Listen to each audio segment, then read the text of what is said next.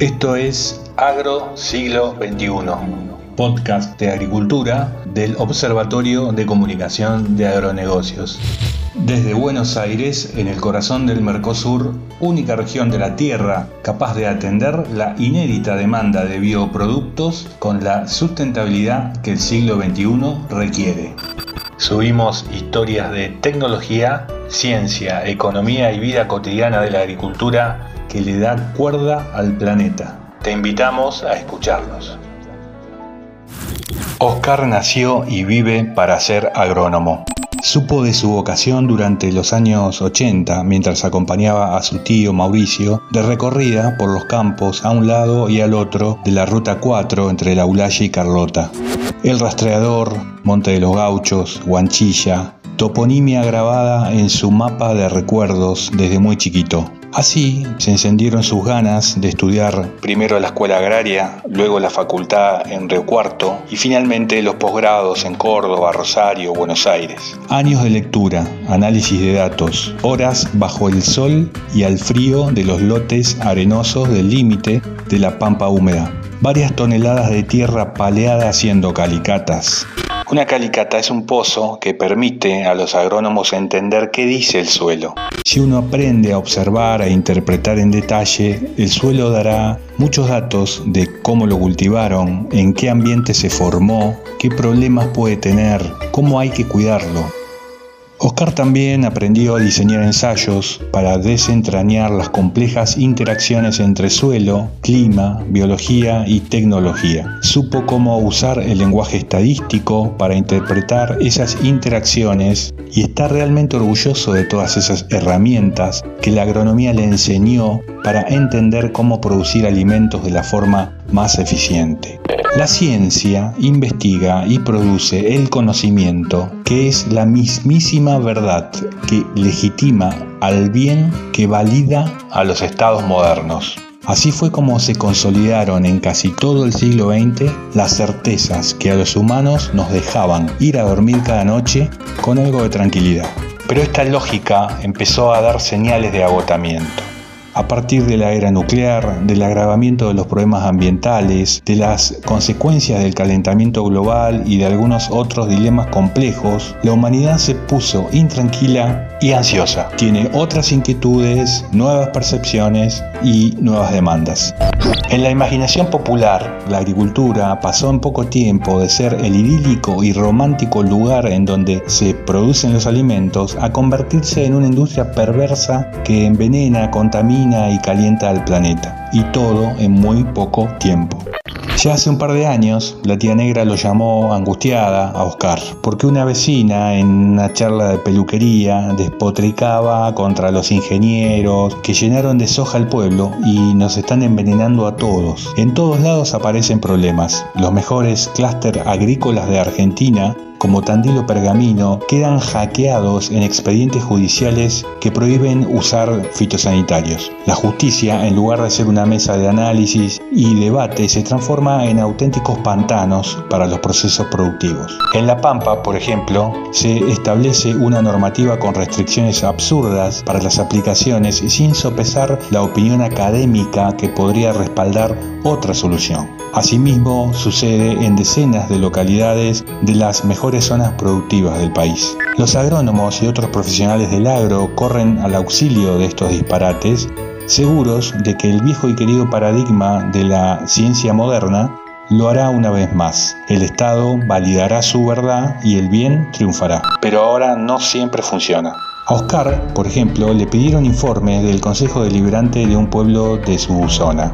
Trabajó a destajo juntando antecedentes, evidencia científica y recomendaciones para una ordenanza de aplicaciones. Expuso varias veces en la comisión municipal, en una asamblea de vecinos y en un foro ambientalista. En todos lados lo recibieron muy bien, le agradecieron mucho su trabajo, pero la ordenanza salió prohibiendo aplicaciones a 1500 metros del límite del ejido urbano. Las mismísimas 39 hectáreas de la Tía Negra ahora cotizan a valor baldío. Su inquilino ya no va a renovar el arrendamiento si no puede controlar los yuyos, las plagas y alguna enfermedad. Cada vez con más frecuencia la ciencia, tal cual la aprendimos, nos deja sin respuestas suficientes para convencer y afrontar conflictos y controversias, especialmente en los complejos temas de índole ambiental. Y esto desconcierta. Tanto los agricultores como los profesionales del agro suelen negar la situación, descalificar al mensajero o indignarse, pero las cosas no mejoran propongo que abramos una puerta a ver qué hay detrás. La ciencia, tal cual la conocemos, nació a la sombra de la revolución industrial y se constituyó como la única forma de validar la verdad gracias a su método. Esa verdad, basada en la ciencia moderna, implica el bien común reflejado en el Estado moderno. Los problemas que se resisten a ser solucionados por la ciencia son considerados como anomalías, según propuso Thomas Kuhn. Es solo un problema temporal o de recursos. La ciencia logrará en algún momento llegar a la respuesta. Mientras tanto, esa anomalía se metabolizará en el sistema de la ciencia moderna hasta que el misterio se desvele. No hay incertidumbre, solo indeterminación. Sin embargo, pareciera que las anomalías se volvieron normales. Por un lado, los problemas globales, especialmente los de índole ambiental, se complejizan. Aparecen variables volátiles, datos ambiguos y fenómenos solo parcialmente conocidos.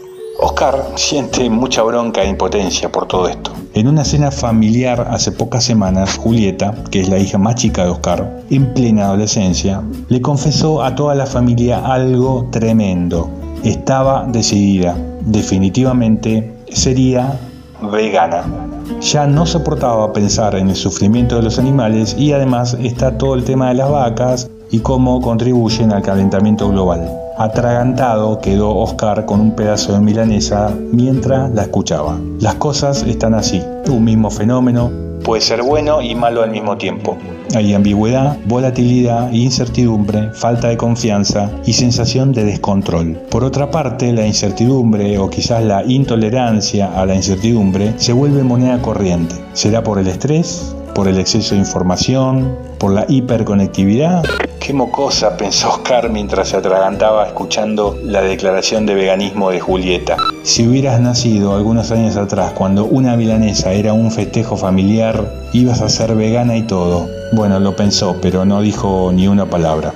Esta configuración compleja de las sociedades del siglo XXI está atravesada por problemas que reúnen los requisitos de inestabilidad definidos como los pilares de una, entre comillas, nueva ciencia, la ciencia postnormal como en sus trabajos la llamaron Jerome Rabbits y Silvio Funtovics, que la presentaron ya hace casi 30 años atrás en Inglaterra, y que tiene justamente estos cuatro pilares como características. Hechos inciertos, valores en disputa, mucho en juego y la necesidad de tomar decisiones urgentes. Buena parte de los problemas ambientales con que convive hoy la agronomía encajan perfecto en estas características de inestabilidad.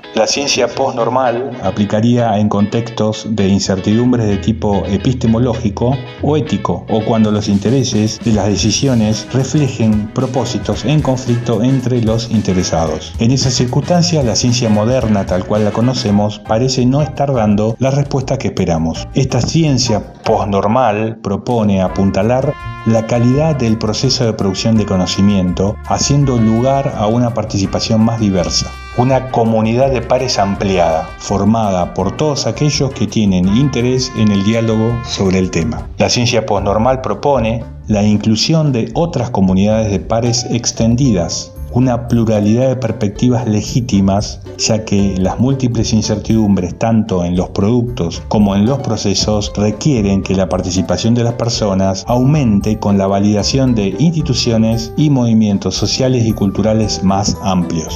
Mientras esperaba el service de la camioneta en Río Cuarto, Oscar se cruzó en el celular con una conferencia de Funtovics en el YouTube. Ojo que los algoritmos no son casualidad. Oscar se quedó pensando, sí, claro, comunidad ampliada, decía él. ¿Será que cualquier ignorante puede opinar de cualquier cosa?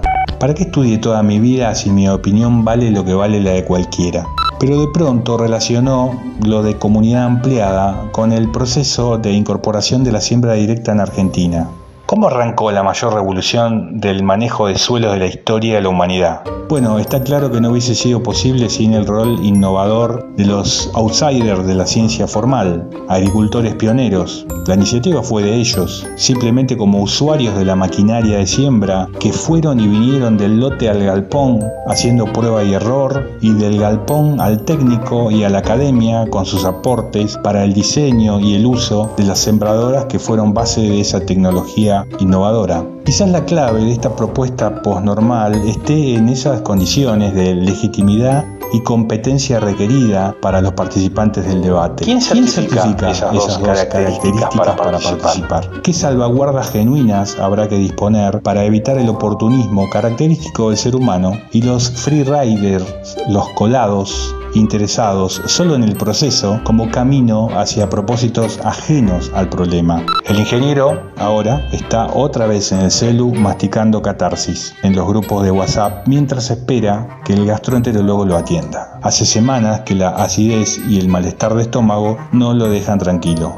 El marco teórico de la ciencia postnormal nos deja la incógnita de pensar si no será este tiempo que nos toca una transición entre un tipo de ciencia y otra nueva. Si fuera así, mejor tener en cuenta que en una transición la indefinición entre lo nuevo y el viejo paradigma hace que todo parezca incierto e inestable. Y es probable que este contexto dure mucho tiempo, por lo que habrá que acostumbrarse a la inestabilidad. No es la primera vez en la historia de la humanidad que una transición en la forma de hacer ciencia sucede pero para una generación de profesionales formados en otro paradigma, esto puede ser muy duro de entender y más duro todavía el adaptarse. Oscar salió bastante más tranquilo de la consulta médica. Decidió pasar por la verdulería. Eligió cuidadosamente unas berenjenas, morrones, tomates, zapallitos y hasta una hamburguesa de legumbres. El verdulero, Jorge, el gringo le dicen en el pueblo, lo conocía a Oscar de chico